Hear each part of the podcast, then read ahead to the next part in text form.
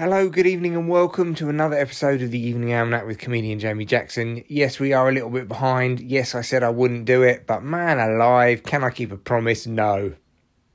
So, this is a weekend roundup. Let's call it that a weekend roundup. On a Monday morning, we're going to round up the weekend and all of the days I have missed talking about what's happening. So, Saturday night, I went to see a real professional comedian at the junction in Cambridge called Jen Brister. You may know her. She is a lesbian woman. Not that that's anything to do with it, but I'm just trying to give you context because you might know who she is. Um, and she, uh, see the way I got immediately defensive on that. Like the moment you mention anything about anybody's kind of demographic or ethnicity or sexuality, you've always kind of got to put a little bit at the end of. Not that that matters or is relevant. Anyway, she uh, she's very funny, very good, and um, you might know her from Live at the Apollo, where she did her routine where her mum can't even say her own son's name. So her brother is called Stephen and her mum is Spanish, so she calls Stephen Stephen.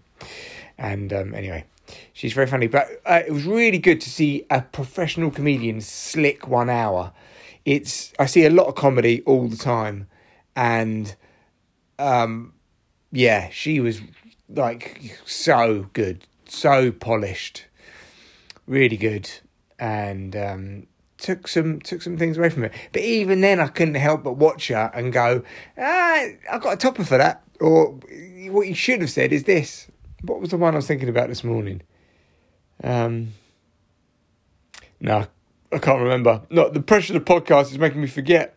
But um, in general, very good, enjoyable night is what I would say. Except the fact that every time I leave the house, I've got to pay a babysitter and we decided to pay the babysitter £10 an hour because I'm an overgenerous prick, and then our neighbours, who also use the same babysitter, pay her £5 an hour.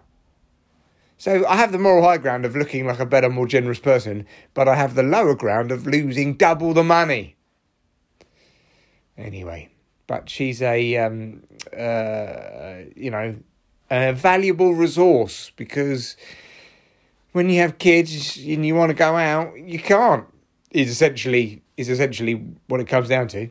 And then Sunday was Remembrance Sunday, and one of the boys he is in cadets. He wants to be in the army. He wants to be a Royal Marine Commando. In fact, let's see how that pans out, because you know reality is um, that shit is hard. That shit is hard. They've got the longest training of any regiment in the Western world. A Royal Marines Commando. It's absolutely hardcore.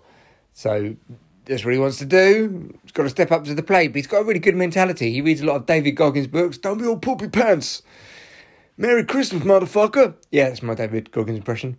And he's uh, he, has got the, the mentality of, you know, getting up and doing hard stuff and it's it's good. I never had that when I was young. I never had a disciplined male around me in any way, shape, or form. Uh, I didn't have any kind of role models. We didn't have the internet, so you could see all these other people and be influenced by them. You just saw people on TV every now and again who were successful, like you know, in a band or something you liked, and you were just like, oh wow, look. I don't know how they did it. That's amazing. You just kind of thought that they almost got plucked out the air. I don't. I don't know. I just feel like my life would have been very different if I had some kind of positive role models. All I had was, and I'm looking at a picture of him right now, so this is making me feel guilty, but I'm going to be honest, an alcoholic father who very much was undisciplined because he let alcohol cons- consume his life. Sorry, Dad, but, uh, you know, a little bit more stick and a little less carrot for yourself on that one. Um, and uh, my family were very similar, actually, the men in my family. And um, yeah, never really had any kind of positive role model that I would say. And I think having having something like that, I would have just been able to just, oh yeah, oh yeah, just it, like all of this stuff, all of this self discipline, self help, positive thinking. Um, uh, action, not words. Um, you know, action alleviating anxiety uh, quicker than any fucking thought could. Uh, all of this kind of stuff. Um, all comes from like my mid thirties. When I had my divorce, I decided to just have a year of unbridled positivity in the face of total adversity. And then I also um, started listening to self help and stuff, and it changed my fucking life, mate. Immediately, I got a bit of therapy before that, but it changed my life. I was like, oh yeah. I don't think I would be still storming on with, um, uh, with uh, comedy if it wasn't for like the kind of level of positive thought. I don't know. I just think it's it's important. I envy kids today because they can pick up a book by David Goggins and go, "I'm inspired." They can listen to Tony Robbins for free on podcasts.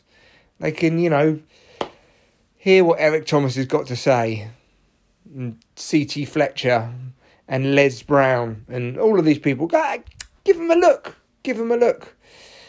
Anyway, that's it. So remember Sunday. Anyway, we went down there. They did a little march uh, up to the top of the hill, and they marched back down again.